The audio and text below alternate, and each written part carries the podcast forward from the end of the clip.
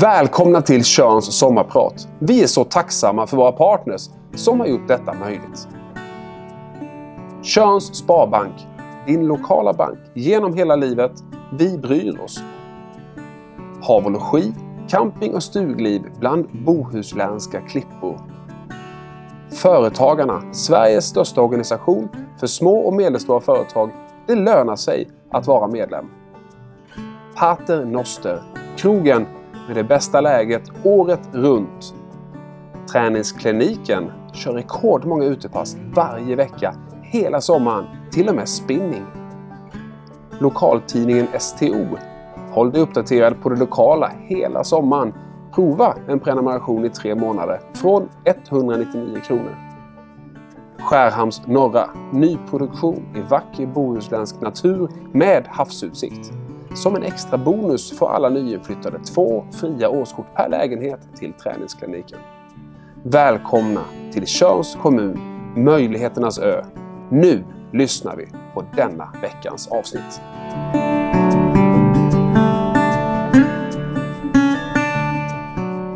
Hej! Välkommen tillbaks till Tjörns sommarprata. Då är vi tillbaks med en gäst som... Alltså, det här ska bli ett spännande samtal alla har ju sina unika personligheter, alla har sina unika resor. Och, och eh, jag ser jättemycket fram emot samtalet med dig Lotta Kristensson. Mm, tack! Hur mår du? Jag mår bra. Det är full rulle. Jag har haft eh, hela morgonen i bageriet. Så jag släppte degen för en 20 minuter sedan. Hur ser en dag ut för dig? Ja, jag har ju surdegsbageri så jag behöver inte vara uppe mitt i natten utan allt är förberett från dagen innan och dagen innan igen. Mm. Jag sätter degen till onsdag på måndag. Och nu är det torsdag idag så då hade vi tisdagens deg som vi höll på med idag till eh, morgondagen. Eller blir det, ja, jag jobbar i två dagars cykler.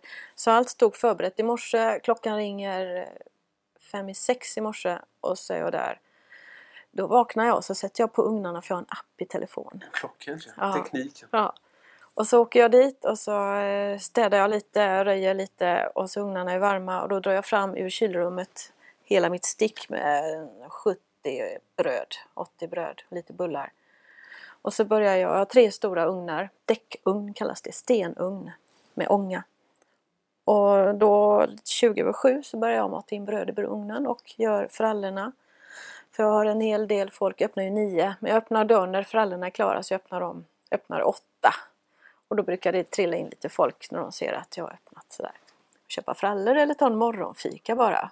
Eller en macka på altanen. Det var ju så fint i morse.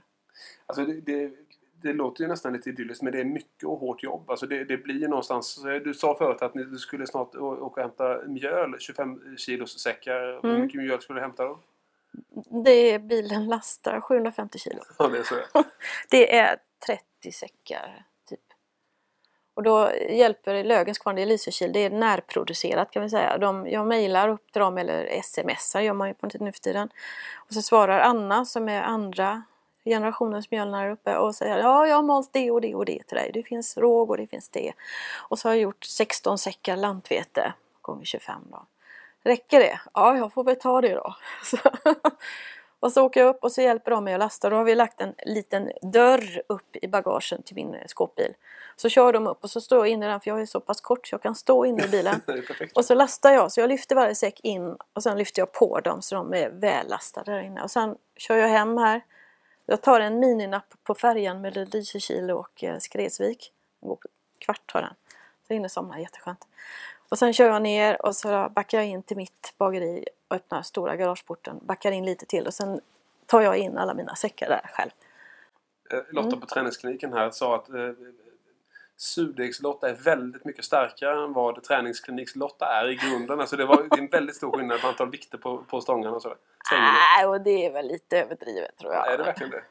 Men jag, jag gillar att utmana mig också så att det, Men jag tror det, det kan vara det, för det har jag förstått på. När jag, när jag både hör om dig och läser om dig och det du själv skickade till mig så, så inser man att det är en, en, eh, en kvinna med ett enormt driv och sug att utvecklas och hela tiden liksom hitta nya infallsvinklar på allting och ingenting är omöjligt någonstans. Nej. Uh, delar du den bilden om jag säger så om dig? Ja. Min man tycker nog jag är alldeles för positiv. Det är så pass? Ja, ja. Han är mer negativ. Nej, det går inte.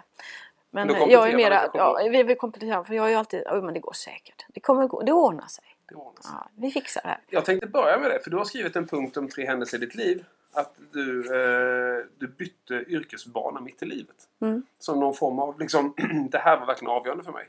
Mm. För du har inte alltid varit surdegslotta. Nej, Kan du berätta lite grann om, om, eh, om det tillfället i ditt liv? Vad hände där och då? jag jobbar på samma tryckeri. Jag är ju grafiker, industrigrafiker. Så jag har ju suttit med blysättning, med ljusbord, med film. Och till slut blir det Macintosh för hela slanten. Sitta still på rumpan eh, stort sett och lösa problem. Och till slut tyckte jag att hårddisken blev full. Det, det är mycket att lära sig. Och så satt jag på min stol och så efter semestern så kom jag, har ju varit det man är ute och rör sig. Och sen blev jag sittande på min stol första veckan och jag fick så himla ont i axlarna. Och så gick jag ner till träningskliniken Åsa som masserar. Och så satt hon där och, och tryckte till mig och det knakade och brakade och, och sa Hur länge har du suttit så här? Ja, det är ju några år nu. Typ 17. Ja, ska du inte hitta på något annat? Vad vill du göra? Ja, jag älskar ju att baka, sa jag. Ja, varför gör du inte det då? Det finns ju, det går ju. Ja, det kanske går, sa jag. Så började jag fundera på det och så tänkte jag, ja, går det så går det. Och så har jag alltid bakat väldigt mycket. Jag, sen jag var tio år så prenumererar man ju på Kamratposten på den tiden, små dygdiga ungar. Och där var det ett recept på två formfranska 1970. Och de började jag baka. Och sen var jag fast. Så jag har bakat en gång i veckan i stort sett sedan jag var tio år. För det blir, alltså många säger att bakning är ju kemi, man kan liksom inte... Det, det, du kan inte improvisera i bakning. eh, Jo. Säger många. eh, för det, det blir liksom det, det är kemi allt. Och du säger när jag bakar var tio och du säger man kan visst experimentera när man bakar. Ja. Det handlar bara om att förstå mjölet och kvaliteten och råvarorna fullt ut. Och när du väl har lärt dig det, sen Mm. kan du skapa nästan vad som helst. Ja, det kan du göra. Jag skriver upp recepten på väggen och sen så försöker jag hålla mig till dem. Det går inte alltid. Så jag får ju skriva nya lappar hela tiden på innehåll och sånt där. Men det är det som är det roliga. Att jag, eh, för de sa, startar du bageri så måste du ha ett koncept med färdiga recept och du måste köra samma likadant alla dagar och du, det ska vara ex- så, så, så. Men min känsla är att eh, folk vill bli överraskade och de vill ha, har du något nytt? Ja men det här är mitt hittepåbröd säger jag. Det här, nu, nu åkte det i lite mer råg och så hade jag massa hela kärnor som jag hade skållat, kokat dem då som mjuka och så la jag i det och så hade jag massa kaffe över så jag hällde i det också. Det blev ett jättegott bröd. Så, ja men det, Vilket är det godaste brödet du har bakat då? Du måste ha någon så här, det där kommer jag aldrig glömma. Det har varit med mig. Nej, ja jag har ju en bas har jag ju som jag använder som min trygghet så att säga. Och sen så utgår jag från den och sen lägger man i olika mjölsorter. Det är ju en utveckling så när jag startade då för 12, 11 år sedan blir det nu, 2009. Då var det ju bara vetemjöl eller råg.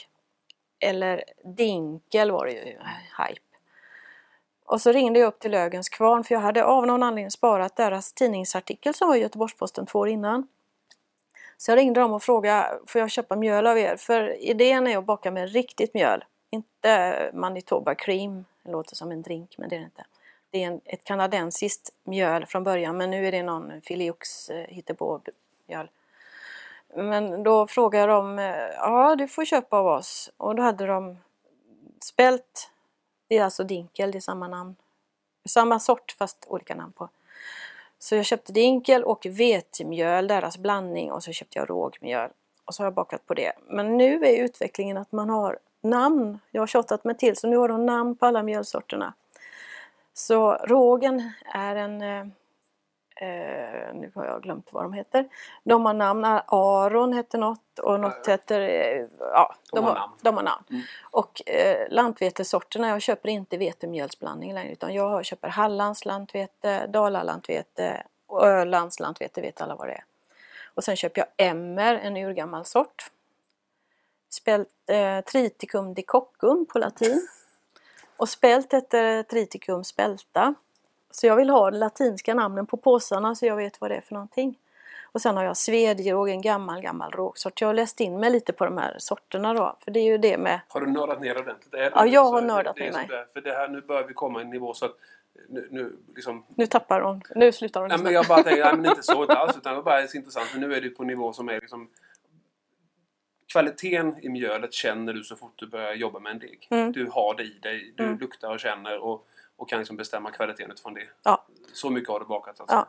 Först trodde man ju att det inte gick att baka med de här gamla sorterna, det säger alla. Men det går jättebra och det är väldigt bra gluten, väldigt mycket mer näring, godare framför allt.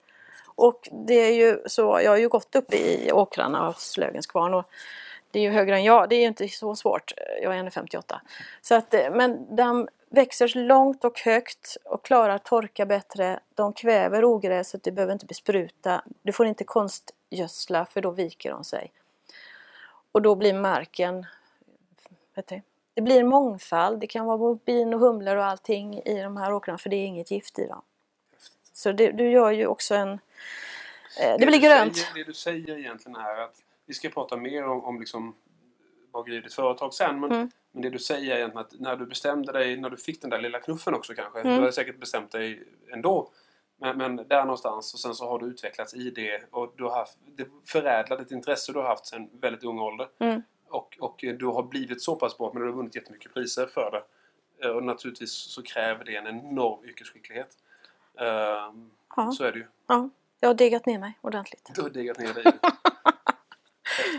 Men alltså, tittar man på... Eh, jag vill bara skriva ner. Eh, du, jag har ju bett om lite uppgifter av dig. Mm. Eh, så jag hade så här, surdegsbakare, vänsterhänt arbetsmyra, ville bli konstnär och bonde, blev fritidspedagog, tågluffade i Indien, byggnadspraktikant, grafisk linje, typograf, originalmonterare, filmmontage.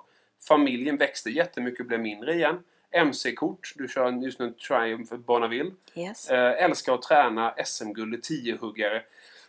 Det är bara, alltså, du, har, som vi nu säger, det här var sista tio åren så har du inte bara gjort det nu heller, du har gjort massa annat också. Ja.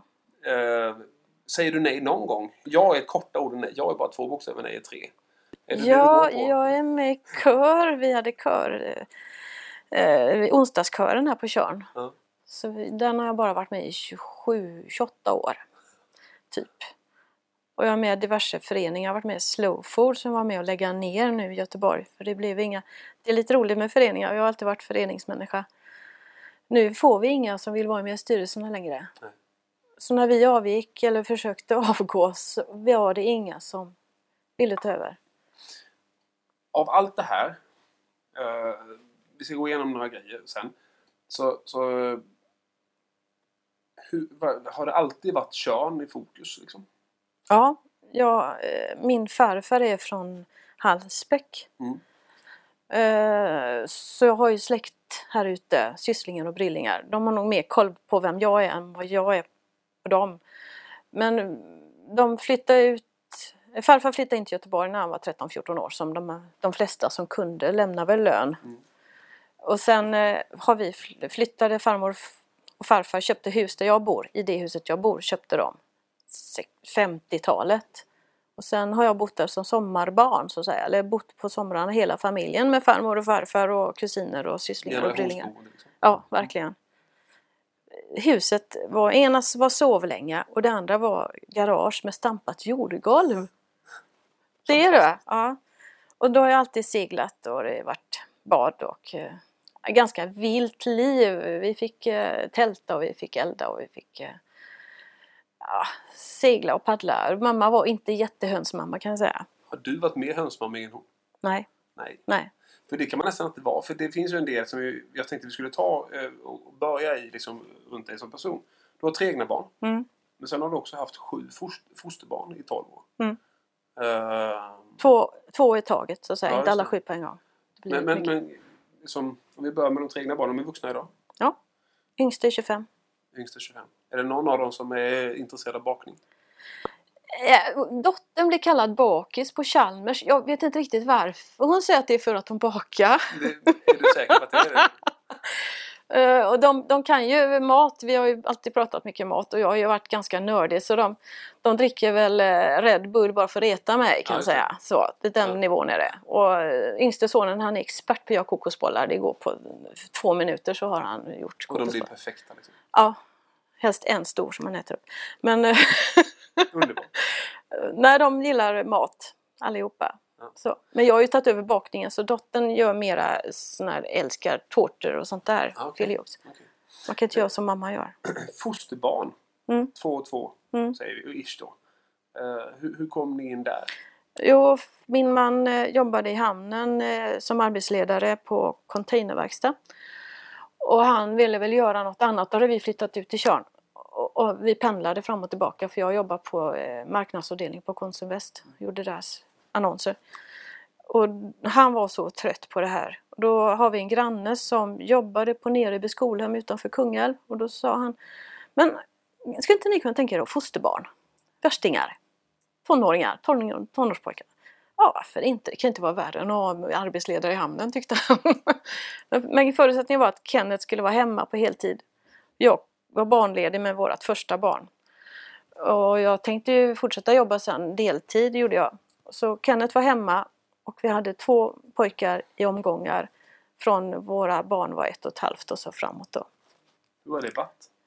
Det har varit kul, inspirerande och samtidigt är det ju dygnet runt.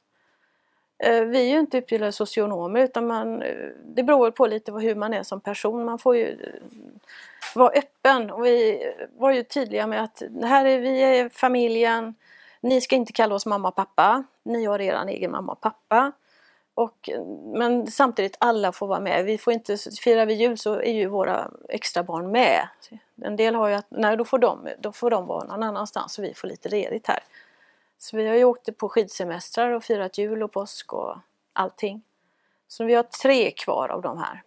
En är förstfödda.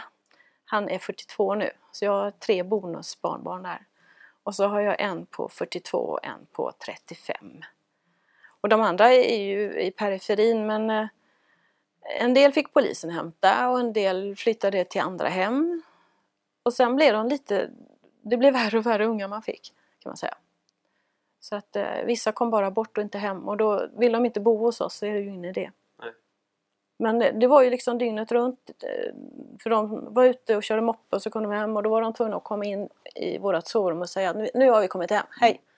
Och det var ju mycket Kenneth så att de väckte mig. Ja, hej Lotta, säg till Kenneth att jag har kommit hem. Ja, det gör jag. Så.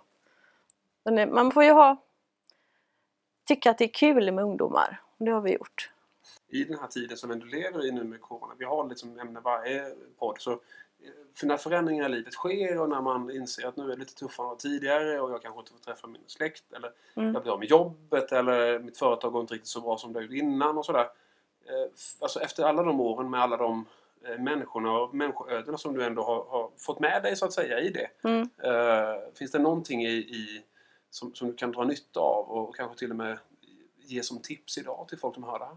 Ja, jag har ju jättebra erfarenhet av ungdomar och eh, nu har jag ju på sommaren har jag tio ungdomar i olika omgångar men som arbetsledare och kunna eh, ta olika situationer och inte bli hysterisk och ta ett djupt andetag och så jobbar man. Nej, det, det, det är berikande att hjälpa andra. Det är ju kanske lite självego också. Eh, Men eh, det är både givande och tagande kan man säga och det är en otroligt bra erfarenhet. Så det, man ska inte vara rädd för att, att öppna sin familj tycker jag. Och sen det här de säger att ja, då får du hela släkten på köpet. Men det kan ju vara en kul släkt också. nej, men det gäller ju att se det så för annars så tror jag inte man är framkomlig. Jag vet jag har kompisar eh, där jag bor som, som också har börjat med en och sen så blev det två och sen nu är det en tredje på hel, varannan helg och sådär. Mm. Det blir ju ändå en livsstil som, som gör det finns väldigt många barn och ungdomar som behöver hjälp. Det som det. behöver stöd och som behöver någon form av normalitet någon annanstans än där man faktiskt bor. Ja, att man har gett dem en annan syn på eh, att det finns andra typer av liv i samma...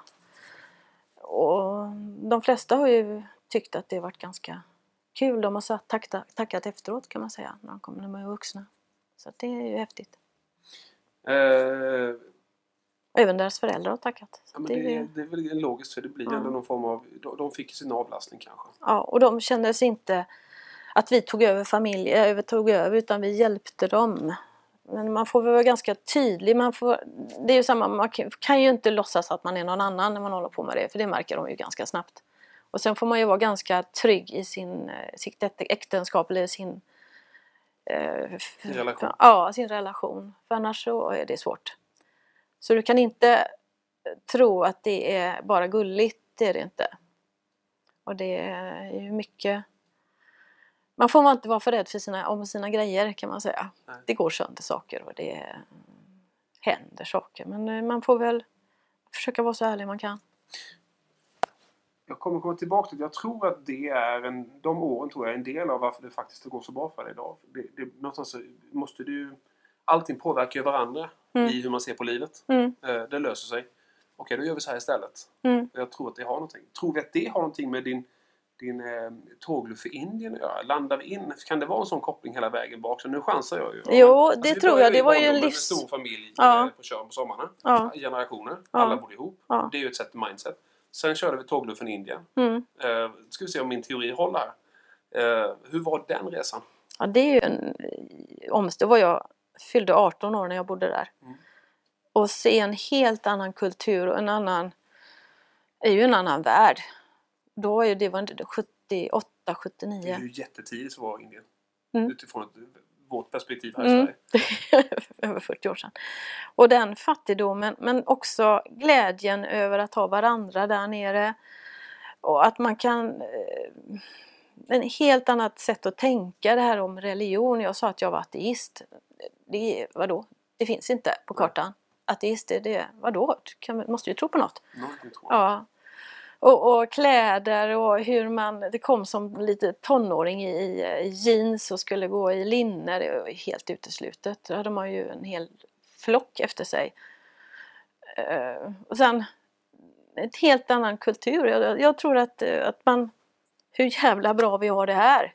Man blev väldigt, när jag kom tillbaka så tyckte jag det var jobbigast faktiskt. För då, herregud. Så vi, så vi är bortskämda med rent vatten, kyla, eh, bekvämligheter, allting. Där var det liksom, jag bodde hos en familj som jag hälsade på, det var ju eldstad ena hörnet. Och så fick jag sova i den finaste sängen, de andra sov på golvet. Mm. Ja, men jag, jag menar, vi kommer tillbaks till då. Om jag nu ska försöka hålla känna dig lite grann. Så, så tror jag att din personlighet idag bygger på massa, massa erfarenhet naturligtvis. Men i och med att du har skrivit de sakerna du har skrivit till mig så tänker jag att det börjar liksom med sommarna på Tjörn. Med många boende samma och det, bara, det krävs att, att anpassa sig till andra och allas förutsättningar ska gälla och sådär. Mm. Och sen någonstans in i den här upplevelsen i Indien via att ni själva valde att tre barn men också att öppna upp ett hem så att säga. Mm. Och att du idag säger att ingenting är omöjligt. Mm. För det, det löser sig. Det Mm. finns de som har det så mycket värre förutsättningar än oss. Så skulle det vara så att nu, nu går inte det här som det var tänkt, då gör vi något annat. Mm. Ja men det är nog så. Eh, Kan ja, det vara att jag är nummer tre i syskonskaran också? Ja, just det. Det, här, det, det, händer också. Hur många är du? Har ni fler syskon? Ja, jag är en lillasyra också. Du har en lillasyster också? En storasyra, en storebror och en lillasyra. Häftigt. Mm. Alla rödhåriga. Alla rödhåriga? Ja. Vad det nu har med saken att göra. Ja. Men alla är rödhåriga och ni är fyra syskon. Ja. Och ni är bevisligen eh, förmodligen ganska kärleksfulla allihopa. Eh, ja, vi är som syskon är Mm. kan man ju säga. Så vi, vi är både kärleksfulla och gnabbas och bråkar. Och, Stor familj, mm, upplevelse i världen, Mm. stor familj, allt är möjligt. mm. Starka kvinnliga förebilder kan man säga också. För du, jag tänkte komma in på ditt tävlings... Eh, jag höll säga tävlingsjävel, men det sa jag inte. men Nej, jag uppfattar nej. också när jag pratar om det med andra att du faktiskt triggar på att tävla. Ja, konstigt för jag har aldrig gillat att tävla. Nej. Jag, har aldrig tagit en lott, eh, en sån här trisslott eller någonting. Lotteri kan vara kul för jag tycker nästan lite synd om de som säljer. Så, men eh, det kvittar om, jag har en son som körde motocross och jag tyckte det var så synd om de som kom sist. Tårarna sprutade som lille skutt ur hjälmen liksom. Det var liksom, nej, så kul. nej men jag gillar nog att tävla på ett annat sätt. Jag ger mig 17 på att det här ska gå. Ja, för du Ja. är ju, då är vi tillbaka till din, eh, det är både styrka, styrka psyket men också kroppen. För jag, när jag var tvungen att slå upp vad en tiohuggare var ju. Mm. Naturligtvis. Alltså, för du har ju SM-guld i tiohuggare. ja. Och helt ärligt så Tre silver, ett då. guld. Ja, och det, men det var ju rodd i... Alltså, Ja. Berätta! Hur gick det till? Varför tävlade du i tiohugg överhuvudtaget? Hur kom du in där? Liksom? Jo, det var ju träningsliken och då var det någon, Birgitta tror jag, som hade en kontakt på, Kär, på Kärringön som hade en tiohuggare och det var ju, skulle vara kul att åka med dit och ro. Så det var ett gäng som rodde en gång och så hörde jag bara pratet om det och tänkte att nu måste jag åka med och prova. Det var ju superroligt på Kärringön då, den hette väl Ja, nu har jag glömt vad den båten hette. Och sen var det ju att då blev det en rörelse att vi måste ju ha en tiohuggare i skäran. Så de byggde ju en i Porust på båtbyggeriet där. Och den blev klar dagen innan SM 2014 tror jag det var. Eller ja, 15. Och då hade, fick vi lov att träna med Orusts båt Heja. Som vi skulle då slå tänkte vi ju, men det gick inte så bra. Men då var det hjälpt, vad koxade de? Det koxen är ju den som sitter och eh, säger ro. Mm. Och då var vi ett helt gäng som åkte upp dit en gång i veckan eller två gånger i veckan för att träna med deras båt innan vi fick i vården i sjön. Och då gick jag med i det här för det tyckte jag var kul och jag behöver röra på mig och axlar och sånt. Det är ju mer som en galjärslav-modellen. Du sitter fastlåst med fötterna och du sitter på en bänk och du rör ju inte bara armarna, du hela kroppen. Du får väldigt bra magmuskler kan man säga. Du märker det i alla fall. Och så dagen innan tävlingen så sjösatte de och så provrodde vi den här. Den var ju lite annorlunda än den andra. Och då eh, tävlar vi. Då ror man 800 meters bana. Man ror som bara 17 i 5 minuter. Och har du Bara tränat? sluta. Ja, fem minuter är lång tid. Och först så står man upp. De, han ropar sitter man ju still med Sionora och det gäller ju att alla är synkroniserade. Det är vad man får träna för. För är man inte det så blir det ju plockepinn och alltihopa och då går det inte. Utan det, det viktiga är att alla gör samma sak hela tiden. Ingen får ge upp för då händer det någonting också. Då, då går det ju inte heller. Nej. Så man sitter i mitten och kan det här nu, nu är det bara att köra. Så att, Andas eh, djupt och ja, på. stå upp och ro som bara 17 så du svartnar och sen så ro fem minuter, inte ge upp. Så man sitter och skriker och stönar och ojar. Och, för man måste gå och släppa ut det här. Men ni va- vann ni SM med en gång eller vi tog det nästa år igen? Då vann vi, eh, då vann vi silver. I Mm. s- Orust eh, har vi varit champions i 5-10 år tror jag. Okej. Har de rott. Och sen eh, har jag varit med av och till. För man kör bageriet hela dagen och sen så ska man ro på kvällen. Ibland orkar jag inte. Men det är väldigt skönt.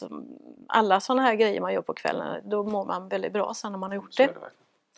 Och det är ett kul gäng och det är roligt men det, det är ju det som, ska jag ställa mig upp och ro igen? Ja, ja, ja. Det kan väl gå fem minuter, det går ganska fort. Det är ungefär som att gå till tandläkaren, det går över. För du har ju också tävlat i mathantverks-SM. Mm. Och där har du två guld, ett silver, två brons. Mm. Vad- hur går det till? Då är det att man tävlar med de bröden man bakar och har till försäljning. Så att du bakar, du anmäler vilka bröd du vill tävla med. Och sen så bakar du dem dagen innan i ditt befintliga bageri. Då var det i Östersund första gången och då skulle jag baka tre bröd. Och då ska man ha ett bröd som är liksom opersonligt, som inte syns vem som har gjort det och så sen har man en i originalförpackning. Så då bakar man på morgonen, bokat flyg. Så jag körde upp och bokade parkering på Landvetter och sen flyger man med bröden i handbagaget. Och så lämnar man in dem på kvällen och sen dagen efter så är det liksom testgrupper. Man sitter, de sitter sex och sex vid varje bord och, och då är det alla typer av mathantverk. Det är korv och det är ost och det är fisk, eh, sylt och saft och bröd. Och så sen är det ju föreläsningar och man träffas och möts och så här. Så går man och sneglar på de här som sitter och testar ens bröd där inne. Och då var första gången vann jag silver med mitt, ett av mina rågbröd med kummin. Och det blev liksom, oj! Va? Ropar de upp mig? Vad hade du inte förväntat dig? Du hade liksom såhär, jag ska vinna ta mig tusen. Nej, nej. Nej. Eh, nej det, det är väl mer roligt att se vad, vad tyckte de om mitt bröd, de som är proffs. Man får ett utlåtande då. Är jag på rätt väg? Är det, det här okej? För jag är ju självlärd och jag har inte gått någon kurs. Jag är inte utbildad bagare. Så det är ju ett litet bevis på att ja, ja, det här går. Det här kan jag. Häftigt. Ja. Och sen kom du tillbaka och så fick du både guld och brons efter det sen. Mm. En gång var det i Växjö. De- Det flyttar på sig lite olika. Så då bakade jag på morgonen och då var det fint väder så då la jag bröden i ryggsäcken och så tog jag min motorcykel och så körde jag till Växjö. Och så hann jag precis insladdande till eh, inlämningen halv sju på kvällen. Och lämna in bröden. Så de glömmer aldrig mig där. Ja, det är du med motorcykeln ja. När kommer du vara domare i de här tävlingarna? Ja, det får vi se längre fram. Det hade jag velat se framåt. Om jag har vara- tillräcklig kunskap för det, jag vet inte. Men tror du inte det själv? Ja, det hade varit kul att testa andras bröd så. För du håller ju idag en massa kurser faktiskt. Du kanske inte utbildad själv men du håller surdegskurs och sånt idag. Mm, ja. Är det en del som växer i, din, i ditt företag? Det är väldigt bra när det är lågsäsong att ha kurs för det är ju en trygg inkomst kan man säga. Och det är ganska kul att lära ut mitt sätt att baka i och med att jag inte vet hur man egentligen ska göra då. Jag kan säga att jag är som humlan, jag fattar inte att jag inte kan flyga. Det går ju bra ändå verkar det som. Just då har jag ett bevis på att jag kan faktiskt. Och så vill jag inte vara så nördig. Det, det ska inte vara fem gram hit och dit. Och det ska vara roligt. Du ska tycka att det är kul att baka. Du ska inte bli nervös utan du, du ska tycka att ja, men det här funkar inte detta så gör vi något annat av det. Det, det, det är som när man haft ungarna, ungdomarna på bageriet så har de kanske inte läst vad jag har skrivit utan oj det blir fullkorn här. Ja, då får vi göra ett nytt bröd då. Man kan ju inte skälla eller säga men det såg du väl. Utan nej, men då får vi hitta på något annat. Och, och jag följer en grupp surdegsbagare på Facebook och det blir så nördigt så man säger men släpp det, det är du som bestämmer över degen, inte degen som bestämmer över dig. Du ska inte gå upp mitt i natten och vika degar. Liksom. Det, nej, där går gränsen. Ja, men jag tycker det är intressant. Jag eh, har dragit en liknelse med en annan person eh, som i den här poddserien. Eh, där jag sa att jag hade en kompis en gång som sa eh, Venedig, det ska upplevas en regnig dag i november. Mm. Då är mystiken som störst. Mm. En av dina bucket två här på Tjörn har vi backat till Tjörnspåret lite grann. Skriver du en vandring på eh, Pilane gravfält en höstdag. Mm. Var, var, varför skrev du det? Ja, men jag bor lite närmare där. Jag tycker det är en häftig plats. Eh, just med dom, de gamla är det järnåldersringar eller någonting är det. Går man där en höstdag när det är dimmigt och liksom alldeles tyst så hade man inte blivit förvånad om de stigit upp i gravarna och gått förbi mig med liksom eh, vikingautstyrsel. Är ändå 2000 år sedan. Ja, men det, det, känns att det är något där på den platsen. Det är så, det är så närvarande. Ja. Det är uh, häftigt och så blir det vilsamt, det blir en god stämning när man går ut så. Det är som att gå på ett högt berg när det stormar, det är också häftigt. Det var en annan scen som faktiskt sa att att segla runt Kap Horn är alldeles utmärkt men att, att uppleva eh, en storm yttre skärgården vid, på Tjörn det är mm. ungefär samma upplevelse. Mm. Ja men det kan jag hålla med om. Det är lite coolt ändå. Ja. Det är en ö med många möjligheter så kan man konstatera. Ja. Men den andra bucketpunkten som vi hade var att gå ut med båten till Grönskären eller Rebbehuvud mm. med en picknick en solig kväll. Det har vi gjort med när jag har ett besök. Då tar man båten, vi har en sån här öppen tuff-tuff. Och så har man köpt eh, goda räkor eller havskräftor och så har man mitt bröd. Kanske något gott bubbel. Och så åker man ut och så har man en picknickkorg. Och så, äh, det är suveränt. Se solen gå ner i havet. Det glömmer de aldrig kan man säga när man tar ut sina gäster. Det är två häftiga. Alltså, det är verkligen, man har en unik, det är verkligen en unik plats. Mm. Och du har varit med mycket. Jag menar, jag, när jag kom hit som spik på Tjörn Triathlon Ja, då var du motorcykeldomare liksom? Nej, jag var inte domare. Jag, körde, jag körde, körde motorcykel. Jag körde och domaren satt bak. Ja. Med teamwork. teamwork. Mm. Men du var fortfarande engagerad mm. i triathlon-tävlingen. Mm. Uh, varför gillar du att göra sånt? Eller är det bara naturligt? Du bara tycker det är kul att vara med liksom, när det händer kul saker? Ja, alltså, och Lotta på träningskliniken när hon kallar så svarar man. För ni tränar, så kommer ihåg att ni har tränat ihop minst två pass i veckan på morgonen i 16 år. Ja. 07.00? Ja. Vilka dagar kör ni? Måndag och onsdag. Måndag och onsdag? Eh, innan var det måndag och tisdag. Det har varit fredagar också. Så vi har följt varandra kan vi säga. Jag vill fortsätta se eh, könsspåret lite till här. För det, när jag frågade så här, vad, vad, tänker du när du tänker som barn och kön? Mm. Då var det bara en radda av hav, bad, segelbåtar, tältning, lägerelder, att somna i båten och vara på väg in, sönderbrända axlar, flagnande näsa. Mm. Eh, det är verkligen sommarbilden, liksom, totala sommarbilden av den här ön. Mm. Du kompletterar det med något? Ja, när jag var liten, vi sprang ju mycket barfota. Vi hade ingen dusch, kommer ihåg. Vi hade en brunn i början. Jag var inte så förtjust i att tvätta mig heller tror jag. Så att när man väl blir nyduschad då, fräsch. Midsommar, eh, hemmagjord midsommarstång, alla som kom i dalen. Eh, ja, det är sommar. Sen höll jag i midsommarfirandet i 20 år ute hos oss tills mina tonårsbarn tyckte det var superlöjligt. Nu tycker de det är kul igen. Då har jag ju min mammas gamla nationaldräkt på mig. Ja. Men det ingår väl? Värmlandsdräkten. Ja. Ja, det ingår. Ja, det- Och blomsterkrans och alltihopa. Ja. Det är verkligen midsommarfiranden som midsommarfirande ska vara enligt svensk tradition så att säga. ja. Inte så mycket alkohol. Vi, vi har inte druckit mycket alkohol i familjen. Jag är inte nykterist eller något sånt där men det var aldrig snaps. Nej. Det var på sin höjd. Ja, inte mycket. Jag, jag, jag, jag kan faktiskt tycka det är svårt att, äta en eh, matjesmiddag utan en liten, liten, liten snaps. Ja, det behöver väldigt sällan vara mycket, Mm. men bara smaken. Mm, det är väl det. Men eh, ja, Men det, är lika bra med en öl. Ja, men absolut. Du har ju eh, också liksom om jag ska... Om jag skrev om du kan få göra vad du vill Mm. eh, på Tjörn utan att bekymra dig vad vad det kostar så att säga. Mm. Så skrev du att du ville att man skulle bygga en, en stor saluhall. Mm. Va- Varför, varför tycker du att det skulle tillföra Tjörn så mycket? Vi har så fantastiska råvaror och, eh, så mycket företagare som gör bra saker. Sen det, kan jag uppleva att eh, som konsumenter här ute att köra runt och hämta liksom tomaterna där så ska man köra den änden och hämta det där och där. Det hade varit kul att komprimera det lite men jag vet inte hur det skulle funka för jag har ju rattat det några gånger förut eh, för att försöka. Men det rekoring är ju en bit av detta. Men kanske en salhall där man kunde ha någon liknande.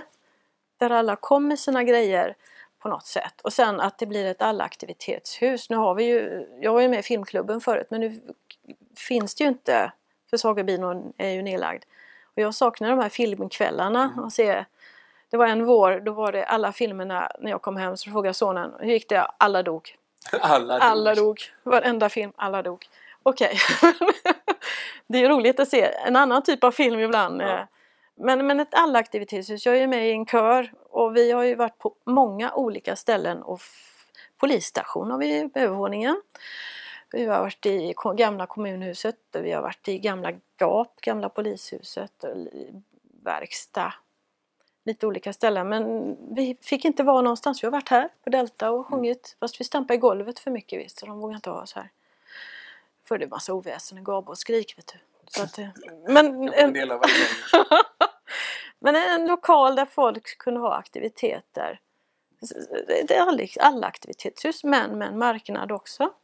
den klassiska lokala matmarknaden som, som många har försökt att göra eh, på så många platser. Jag, jag har jobbat del med Öland i sammanhanget. Mm. Och det finns så mycket häftiga mathantverk. Mm. Eh, Och de är kända. ja, och ändå så tittar man på andra områden och säger att de är mycket bättre där. Mm. Men jag tror verkligen också på att kunna synka det så att du har en plats för det är en turistattraktion bara i sig. Mm. Att faktiskt kunna lukta, känna, eh, uppleva. Mm. Eh, men det gäller Prata att- med, med ja, den som har gjort det. Ja. Eh, Men det, det gäller att det synkas. Och det, det är mycket möjliga hinder men det finns väldigt mycket möjlig tid också. Mm. Skulle du vilja driva den själv? Om någon kommer och säger ah, okej, jag bygger den då. Eh, ska Lotta driva den då? Jag kan vara med som ett kugghjul. Ja. För jag har ganska mycket kontakter just nu när jag har hållit på med det här i över tio år. Så man skulle kunna vara en, en typ av katalysator. Sen krävs det mycket. Jag ser ju hur mycket jobb det blir för att försöka få ihop det här. Jag har ju pratat med dem som höll på i Uddevalla. Det finns ju olika salhallar runt om. Men det, det är ju det här mäcket. Det är ju många, många viljor. Vi är ju en gäng egoister också. Vi höll på med det på Sundsby. En liten bod där. Men det måste vara... Det kan inte bara bli honung eller bara eh, grönkål. Utan det måste vara en vidd, en bredd för att det ska bli en dynamisk... eh, Folk ska vilja komma dit. Ja, men så är det ju verkligen. Och där måste man ha hjälp med att få ihop det tror jag. Det kan inte bara en person Det göra. är en logistikfråga och jag tror Ja. ofta det landar in i en... Eh, ja, det finns massa aspekter på det. Men saluhallen i alla fall. Mm. Med, en kombinerat med ett allaktivitetshus. Mm. Det vill du bygga på Mm. Tjörn. Jag hörde, jag älskar ju Meny på P1. Mm. Han hade varit i Spanien och då hade de både stormarknad och mat och liksom eh, underhållning. Det är lite så. Inte, inte som våra stora jätte artificiella köpcentrum. Men, men riktigt på något sätt. Inte, inte fake. Man kan göra mycket fake. Man kan göra väldigt mycket fik. Mm. Mycket silhuetter. Mm. Coolt. Framtidsplaner. Vi måste ju titta framåt också, eller hur? Mm. Jag skrev så här. Är du naiv? Jag är supernöjd. Eh, Det var bara så här. Du skrev lite, det indikerade lite grann så här. Annars lät det direkt otrevligt. Ja, Men ja men det är väl därför det, det har gått så bra. Är man alldeles för allvarlig så, så vågar man nog inte. Nej. Jag vågar väl slänga mig ut kanske. Så, ja, det, det, jag, jag landar som katten. Hoppas jag. Eh, Än så länge har jag gjort det i alla fall. Mm. när jag flyttade från lilla bageriet till stora bageriet så tog det ett djupt hål i ekonomin kan jag säga. Men då var det ju bara antingen fick jag ju lägga av eller så fick jag liksom bara gasa på. Och nu har jag gasat i fem år till. Nu har jag jobbat med det här i, det är elfte säsongen och det är ju mycket jobb. Och jag blir ju inte yngre. Och kanske det räcker med tio år, då kanske man ska se vad, vad leder livet till nästa gång då? Vad ska jag göra sen? Så kurser är jättekul. Jag kanske inte orkar jobba sex dagar i veckan, veckan 12 timmar om dagen och bära då 800 kilo mjöl ibland. Man kanske, min familj säger i alla fall, att nu vill vi kanske ha Lotta kvar. Så ja, någon, någon sak kanske. Jag ska skriva om kontraktet på, jag hyr det här bageriet, jag, eller huset jag hyr, har bageriet i. Man kanske ska hitta på, jag får fundera till hösten här hur jag ska göra. Du verkar lite känslosam när du pratar om det. Ja, det är jag. Ja, verkligen. Det är okej. Mm. Och, ehm, Det är ju ett, det är, eh, det är ett livsverk på något sätt. Det är ju min identitet och det, det är väl det som kan vara det farliga att bli bageriet min identitet kanske inte är det som är det viktiga. Det viktiga kanske är att vara bara jag. Eller något annat. Men jag kanske kan lämna det till någon annan som skulle tycka det var skitkul att driva något sånt här. Men det finns ju andra, många entusiaster, det måste ju vara fler galningar än jag. ja, men det är klart det finns. Och sen kan man ju gå vidare. Det kanske, jag vill nörda ner mig ännu mer i gamla sädeslag och, och eh, prata om det. Att det är den vägen vi ska gå för att kunna ha ett eh, levande samhälle. Eh, våra natur kvar. Mm. Grönare, jag skulle vilja ha ett grönare Tjörn. Mer ungdomar som, eller unga familjer som börjar intressera sig för jorden och kanske ett annan livsstil. Är det det som är liksom din framtidsdröm ändå? Att, att eh, få vara med och bidra till att samhället ändå... Flera stycken har sagt att drömmen i framtiden är att man faktiskt går tillbaks lite i tiden. Ja, man Alltså det är faktiskt flera som har ja. definierat det eh, Ja. i de samtalen vi har. Framtiden är väl kanske att tänka om och, och göra, lugna ner sig. Mm. Det kanske inte är så himla viktigt att, att köra den här motorcykeln. Det kanske är viktigare att må bra och eh, ägna sig åt, jag har en jättestor trädgård. Kanske hinna utveckla den och sen får man ju, jag barnbarn. Ja, lära dem baka. skalbara. Ja, kanske det. Det Så kanske kan... jag att eh, Jag vill inspirera andra för det är väldigt kul. Jag ångrar ju inte en minut av det här kanske ibland när man går upp. Men eh, det är ju sån otrolig egoboost och att jag menar, har jag gjort det här säger jag när jag tittar ut över bageriet och folk sitter och fikar och det är liksom knökfullt. Vad gjorde jag egentligen? Vad hände? Hur gick det här till? Och, det är inte så svårt egentligen att ändra livet faktiskt. Man sitter ju fast, ja, men jag kan inte och så mår man och mår dåligt och därför det, det är inte så farligt att, att kasta sig ut faktiskt. Man kan ju, det kan ju bli magplask ibland men det, grejen är väl att inte sätta sig i så otroligt mycket skuld. Det är därför jag hyr det. Satsa flera miljoner på att bygga ett nytt bageri och satsa på miljoner på marknadsföring och fina visitkort och någon snygg skylt. Jag har ju målat min skylt själv. Det ingår ju i det grafiska. fint. Jag hör också att du är duktig på mål överhuvudtaget. Du, när du ger bort saker så är det ofta någon liten härlig teckning Ja, eller många tavla. sådana. Det är Ja. ju helt fantastiskt. Ja men det är nog mycket fantasier. Så jag, istället för att köpa dyra skyltar så har jag använt alla mina akvarellpapper och så målar jag mina egna skyltar. Jag, jag börjar sammanfatta nu lite grann. Men, men eh, jag är väldigt glad för att jag fick ha det här samtalet med dig. Du är inspirerande och jag ser, eh, jag tycker jag ser tydliga trådar i varför du är eh, så modig och kanske då känner att ja, men det löser sig ändå. Mm. Eh, vi, nu gör vi så här. Och sen säger du dessutom de här eh, nyckelorden som jag tycker är så centrala. Du behöver inte börja med gigantisk kostnadsportfölj Nej. om du har passionen och grundkunskapen. Mm. För jag tror vi ska lägga till det. För annars så blir det lätt att man måste köpa in alla delar. Ja då går det inte utan du, du måste nog känna i dig själv att här vill jag göra. Du kan stå för det. För att det här med fejkföretag eller eh, köpa massa gulliga saker. Du måste vara väldigt stark i din, kropp att det här är det här jag vill göra. Och det kände jag väl när jag blev masserad av Åsa för en 11 år sedan. Att nej, nu, nu, är det bra. Nu ska jag försöka göra det här. Och går det inte så, så har jag ju min gamla trygghet att gå tillbaka till. Så jag gick in på banken och frågade, kan jag få ett lån? Ett eh, checkkredit. Ja, har du någon affärsplan då? Nej, sa jag, men det var en himla bra idé. Och lyckas övertala banken, men bara det är imponerande. Ja, det var inte jättemycket pengar. Men- Nej, men då. Hörru, eh, häftigt och inspirerande eh, på alla sätt och vis. Eh, kul, lite annorlunda eh, bucketlist på Tjörn. Mm. Det är inte bara prata sommar utan även prata om Tjörn faktiskt året runt. Mm, ja, det Eh, är för det är superfint här när det är ljuset kallt. är vackert hela tiden så att säga. Ja. Är det någonting sista sådär som du skulle vilja skicka med eh, till alla lyssnarna på det här? Både företag och privatpersoner och besökare på Tjörn. Är det någonting du skulle vilja liksom, tänk på det här, ta med det här? Ja, juni och juli är ju knakfullt. Jag tycker man ska vara här i september eller då i maj som har varit helt fantastisk. Uppleva, eh, åka ut och så bo och bara vara. Jag tror att det, vi pratar om det, kura skymning, åka ut en eh, helg och bara må bra. Och så hitta de här roliga ställena. Då hade jag kunnat ha surdegskurs och Dyren, gå runt där och bada bastu, käka gott på salt och sill men gör en liten gullig, ah, inte gullig men en avslappningshelg. Spring inte upp på... eh, En del ska ju springa och prestera så mycket men man kan göra det på ett annat sätt. Jag tror vi behöver lite lugn. Nu förlänger jag samtalet med någon minut. Jag har eh, på Öland har jag tagit fram kärleksrutten. Mm. Som alla som, vad ska jag göra på Öland om jag har en dag över? Jag skulle vilja ha en riktig kärleksrutt. Liksom. Mm. Så jag har mina tydliga, så här, vad är kärleksrutten på Tjörn? Om du, ska, om du och din man tänker nu ska vi ha en romantisk dag. Var ska man åka någonstans då? Tre stopp. Ja. Sundsby är ju fint att fika. Mm. Gör fint. Eh, ut till någon brygga, bada. Även om det är kallt. Mm. Antingen en bastu som man hyr, Blekets bastu eller Dyrens bastu hade varit kärleksrött att göra. Käka på trålverket eller nå- något, beställa en god picknickkorg och så sitta något gott på någon klippa och bara mysa.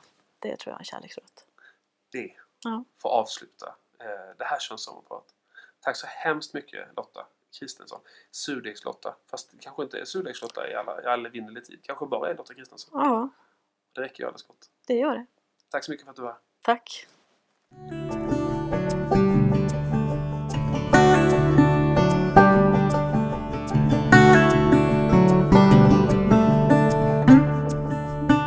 Tack för att du har lyssnat på Tjörns sommarprat. Vi är så tacksamma för våra partners som har gjort detta möjligt.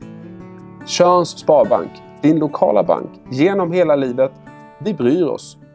Hav och logi, camping och stugliv bland bohuslänska klippor. Företagarna, Sveriges största organisation för små och medelstora företag. Det lönar sig att vara medlem. Pater Noster, krogen med bästa läget året runt. Träningskliniken kör rekordmånga utepass varje vecka hela sommaren, till och med spinning.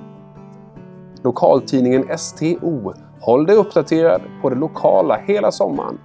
Prova en prenumeration i tre månader från 199 kronor. Skärhamns norra. Nyproduktion i vacker bohuslänsk natur med havsutsikt. Som en extra bonus får alla nyinflyttade två fria årskort per lägenhet till träningskliniken. Tack för att du lyssnade på Tjörns sommarprat. Välkomna till Tjörns kommun, möjligheternas ö.